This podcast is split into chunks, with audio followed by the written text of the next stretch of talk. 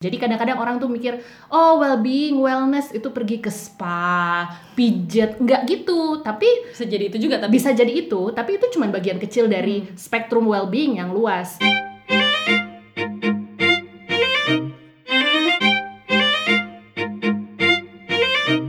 Halo, selamat datang di Wellbeing Journey Podcast. Di sini ada aku Yasmin, aku Nadia uh, tujuan episode ke nol ini adalah ke kita nol. ya ke nol soalnya.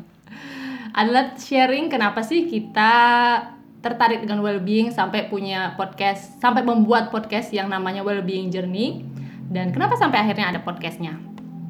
Uh, aku kasih sedikit background story dulu ya.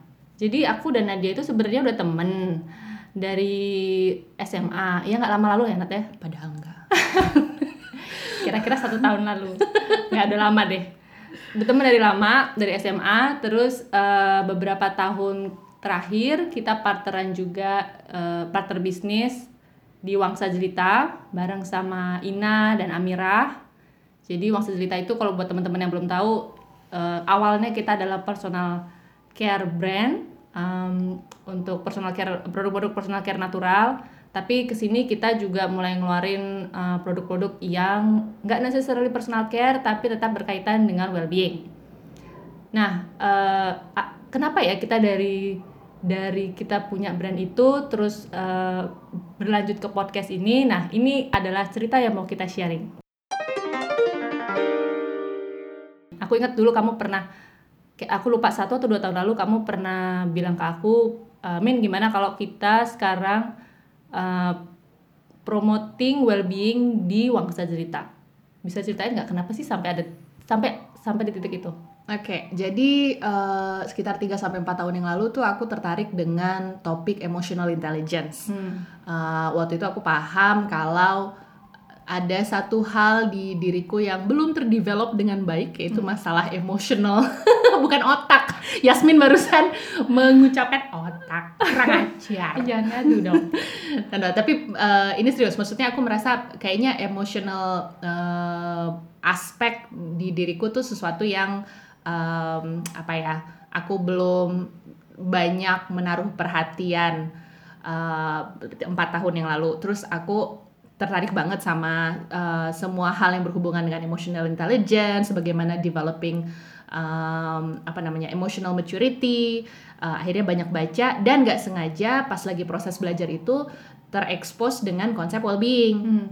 yang salah satunya memang menyebutkan um, salah satu aspek dari well-being itu adalah emotional well-being tertariklah akhirnya dengan topik well-being ini dan melihat oh ternyata nggak cuman nggak cuman aku kok yang punya masalah dengan uh, bukan masalah ya tapi tidak tidak terdevelop dengan baik salah satu aspek di dalam dirinya. Kalau aku konteksnya well, uh, emotional aspekku, ternyata ada orang lain yang di uh, physical aspeknya atau yang lainnya di mental aspeknya atau di mana lah. Jadi sebenarnya ini masalah yang sangat umum. Hmm um, dan waktu itu aku juga cerita ke kamu cerita ke tim tentang ini responnya baik.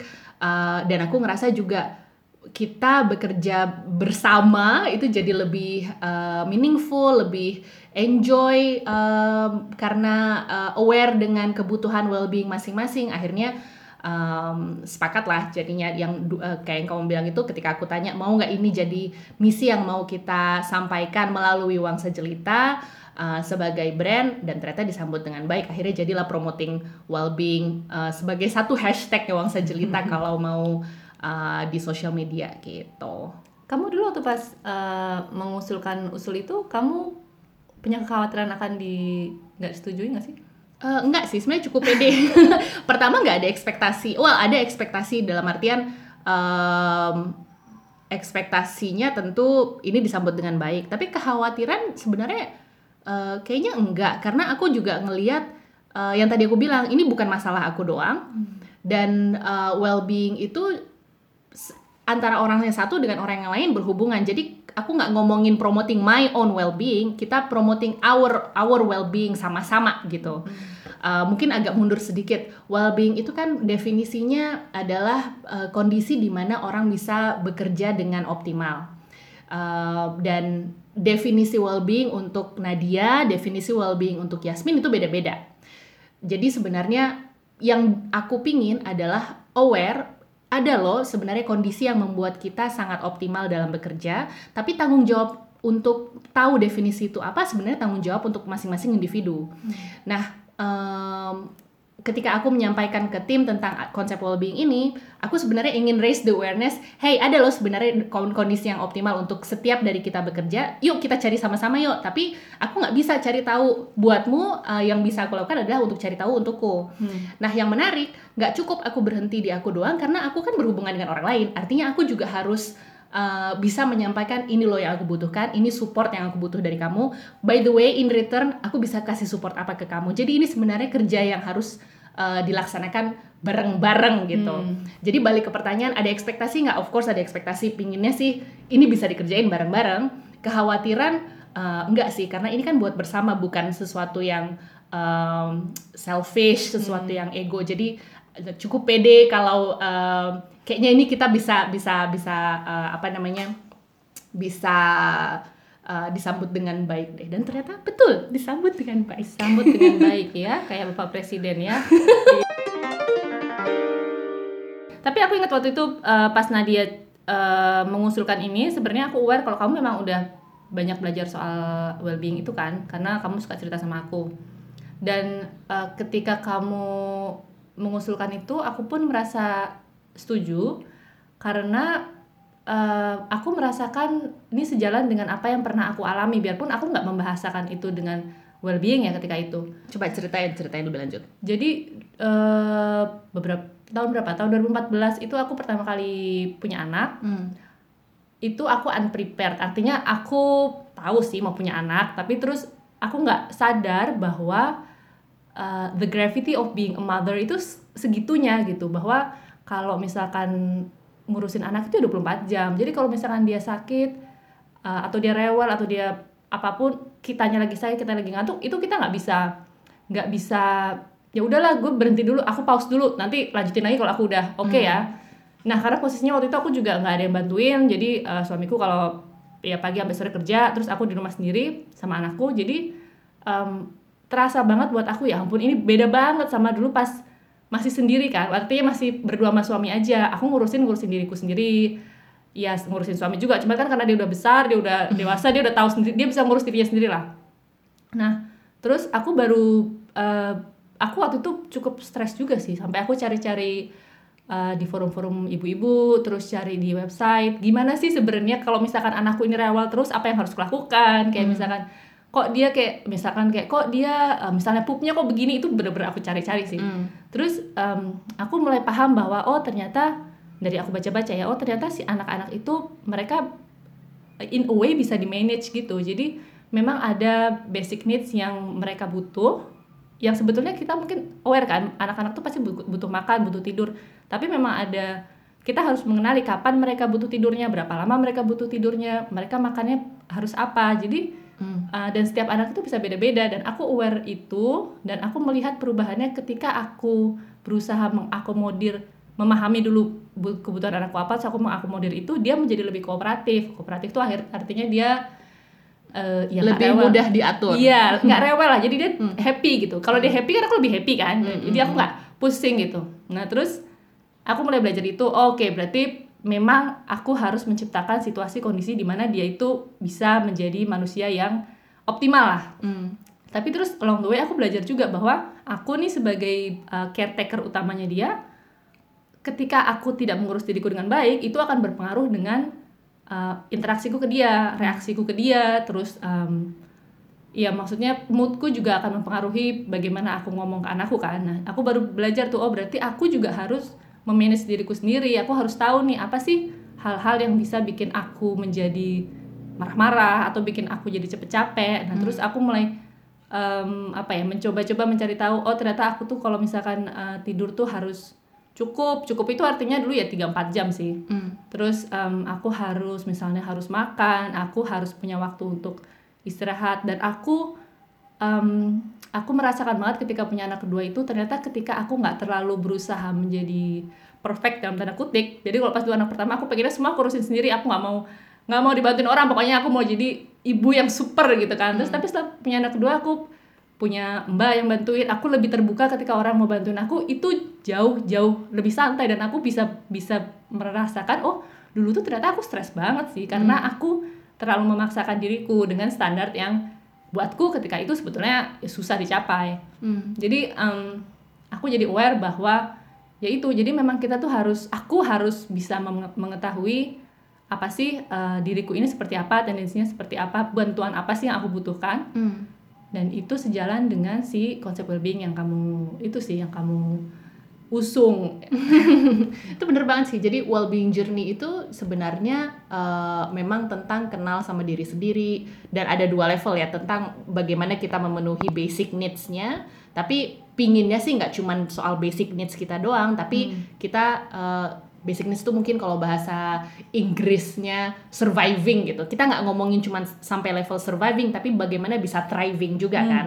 dan thriving itu nggak cuman untuk diri kita sendiri tapi gimana kita bisa kontribusi ke orang lain. Jadi kadang-kadang orang tuh mikir oh well-being wellness itu pergi ke spa pijet. Nggak gitu. Tapi bisa jadi itu juga tapi bisa jadi itu. Tapi itu cuma bagian kecil dari spektrum well-being yang luas. Yang artinya uh, bagaimana kita menjaga diri dengan baik merawat diri dengan baik memenuhi kebutuhan diri dengan baik supaya nanti level selanjutnya kita bisa kontribusi ke orang lain. Nah itu tuh yang um, well-being yang mau dipromot sama si Wangsa Jelita. Dan uh, ini memang sebuah journey dalam artian uh, nggak bisa tuh kita definisi satu oke tanggal tanggal berapa sekarang? 18 Oktober.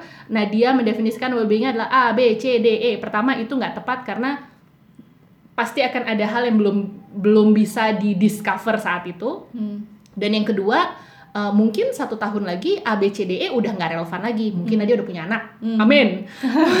Amin. Semuanya bilang amin. Jadi artinya role-nya sudah berbeda, tanggung jawabnya udah berbeda, tanggungannya udah berbeda. Jadi itu sebenarnya sebuah perjalanan yang yang nggak ada habisnya sih. Sampai kalau hidup kita udah habis ya berarti udah udah udah selesai. Jadi ini ini makanya uh, disebut well-being journey karena ini sebuah perjalanan dan harapannya kita bisa jalan bareng-bareng. Gitu. kita juga mau disclaimer dulu bahwa Hmm. eh, aku dan Nadia ini sangat passionate tentang well-being, tapi itu bukan berarti kita tahu semuanya. Ya. Justru kenapa kita bikin podcast ini, kita tuh justru pengen belajar menggali lebih banyak tentang well-being dan mungkin em, di beberapa episode ke depan kita juga akan eh, ngobrol bareng orang lain yang bisa menjadi sumber ilmu tempat kita bisa menggali lebih dalam. Hmm, karena dia punya pengalaman yang uh, banyak di bidangnya gitu ya. Mm, mm, mm. Karena well-being ini kan memang dia mencakup banyak hal ya. Ya. Iya. Dan terus Itu eh, disclaimer pertama, disclaimer kedua. eh, tadi yang kedua mungkin sebetulnya nanti kita akan ada orang lain sih yang ada di Ah, sini. oke. Yang ketiga eh, bahwa semua hal yang kita bahas di sini di episode ini dan episode mana pun Hmm. mungkin nggak semuanya bisa langsung diterima mentah-mentah gitu sama setiap orang. Karena setiap orang punya punya situasi dan kondisinya sendiri. Em, jadi yang sebetulnya kita juga pengen promote itu kan bahwa yuk kita kenali dulu diri kita sendiri. Apa sih sebetulnya makna well-being buat kita?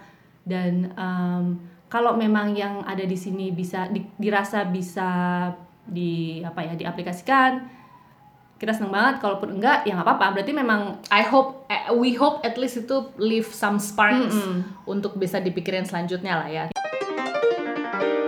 ada satu lagi sih yang kita pengen um, aku sebetulnya pengen uh, jelaskan sedikit adalah kenapa kita came up dengan podcast karena uh, kalau dari personalku aku merasa banyak bertemu aku merasa sangat privilege sangat sangat apa ya um, dikasih kemudahan sama yang di atas bahwa aku bisa ketemu dengan orang-orang yang menurutku sangat uh, punya hal-hal yang sangat valuable untuk dibagi. Hmm. dan kadang-kadang aku tuh kalau habis ketemu sama orang-orang ini aku tuh kayak aduh ini kayaknya yang diomongin dia ini harus semua orang harus dengar rasanya kayak gitu. Jadi em, eh, kenapa ada podcast ini? Salah satunya adalah itu tapi sebetulnya Wang Cerita juga punya yang namanya WC Class WC Class itu tempat kita bisa menggali sama sih menggali hal-hal yang bisa menunjang well-being kita cuman memang eh, Ada keterbatasan-keterbatasannya. Iya, terbatas keterbatasannya. Kayak misalnya dia pesertanya terbatas, dia biasanya cuma ada di Jakarta aja. dia weekend, dia berbayar. Iya, dan Sementara kalau podcast ini dia menawarkan uh, benefit yang berbeda, jadi fleks, lebih fleksibel, bisa didengerin Hmm. 5 menit dulu, 5 menit nanti, bisa diulang-ulang, terus Hmm. nggak perlu dibayar pakai cuan, dibayar pakai data internet. Cuan juga dong. iya benar juga sih. Ini nggak terlalu Ya, mahal. tergantung wifi bisa lah. Oh, iya, betul. Numpang wifi orang. Iya, jadi datanglah tempat yang ada wifi gratis. Nah itu berarti nggak usah. usah Salah pesan. Ya itu sih. Kamu, aku pengen tanya deh tapi. Jadi soalnya si podcast ini kan usulnya dari aku awalnya. Hmm. Kamu ketika aku ngusulin podcast ini apa feelingmu? Kesel. Gitu ya. Enggak, kerjaan aja nih gitu. Lihat nih udah ngulang-ngulang ini sebenarnya nggak pertama kali nggak deh. Aku eh, beberapa hal sih feelingnya, Eh, feeling senang karena em, kalau tujuannya adalah untuk berbagi semangat promoting well-being itu jelas bikin aku senang. Ada insecure juga eh, berhubungan dengan disclaimer yang tadi. Aku aware aku tuh nggak punya eh, apa istilahnya sertifikasi atau em, latar belakang psikologi eh, atau eh, terapis atau apa dan aku selalu berhati-hati ketika menyampaikan apa yang aku pelajari. Jadi eh, itu juga makanya kita masukin dalam disclaimer kita passionate tentang topik ini, tapi gimana pun juga eh, kalau seandainya dan bukan kalau seandainya sudah sudah lumayan banyak yang tiba-tiba nge-DM nanya sesuatu gitu. Aku way aku bukan aku bukan terapis jadi aku nggak bisa eh, jawab em, apa namanya menghandle menghandle case by case situation itu bukan bukan arenaku. Jadi ada insecurity-nya juga. Jadi kalau ditanya feelingnya gimana kalau misalnya harus bikin podcast ini, tapi uh, hopefully dengan disclaimer yang sudah diberikan, jadi udah bisa setting ekspektasi untukku sendiri supaya aku juga aware. uh, aku perlu banyak belajar. Undangan juga buat Yasmin supaya uh, belajar bareng-bareng dan orang yang ngedengerin juga uh, menerimanya dengan uh, pikiran yang kritis gitu. Apakah ini sesuai dengan situasinya? Apakah ini um, you know bisa bisa langsung diterapkan atau enggak? Jadi um, ya feelingku itu sih seneng dan uh, ada takutnya tapi lebih seneng.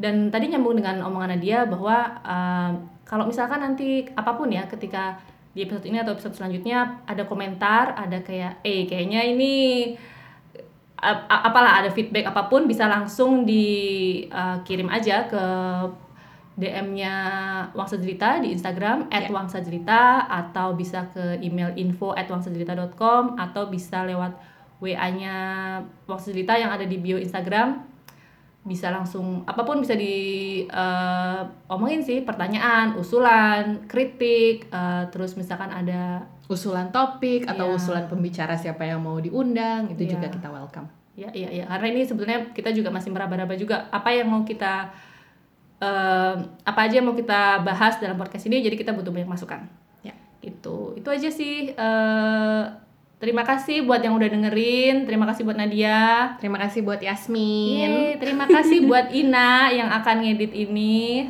Terima kasih buat teman-teman di Wangsa Jelita. Uh, sampai bertemu di episode selanjutnya. Dadah.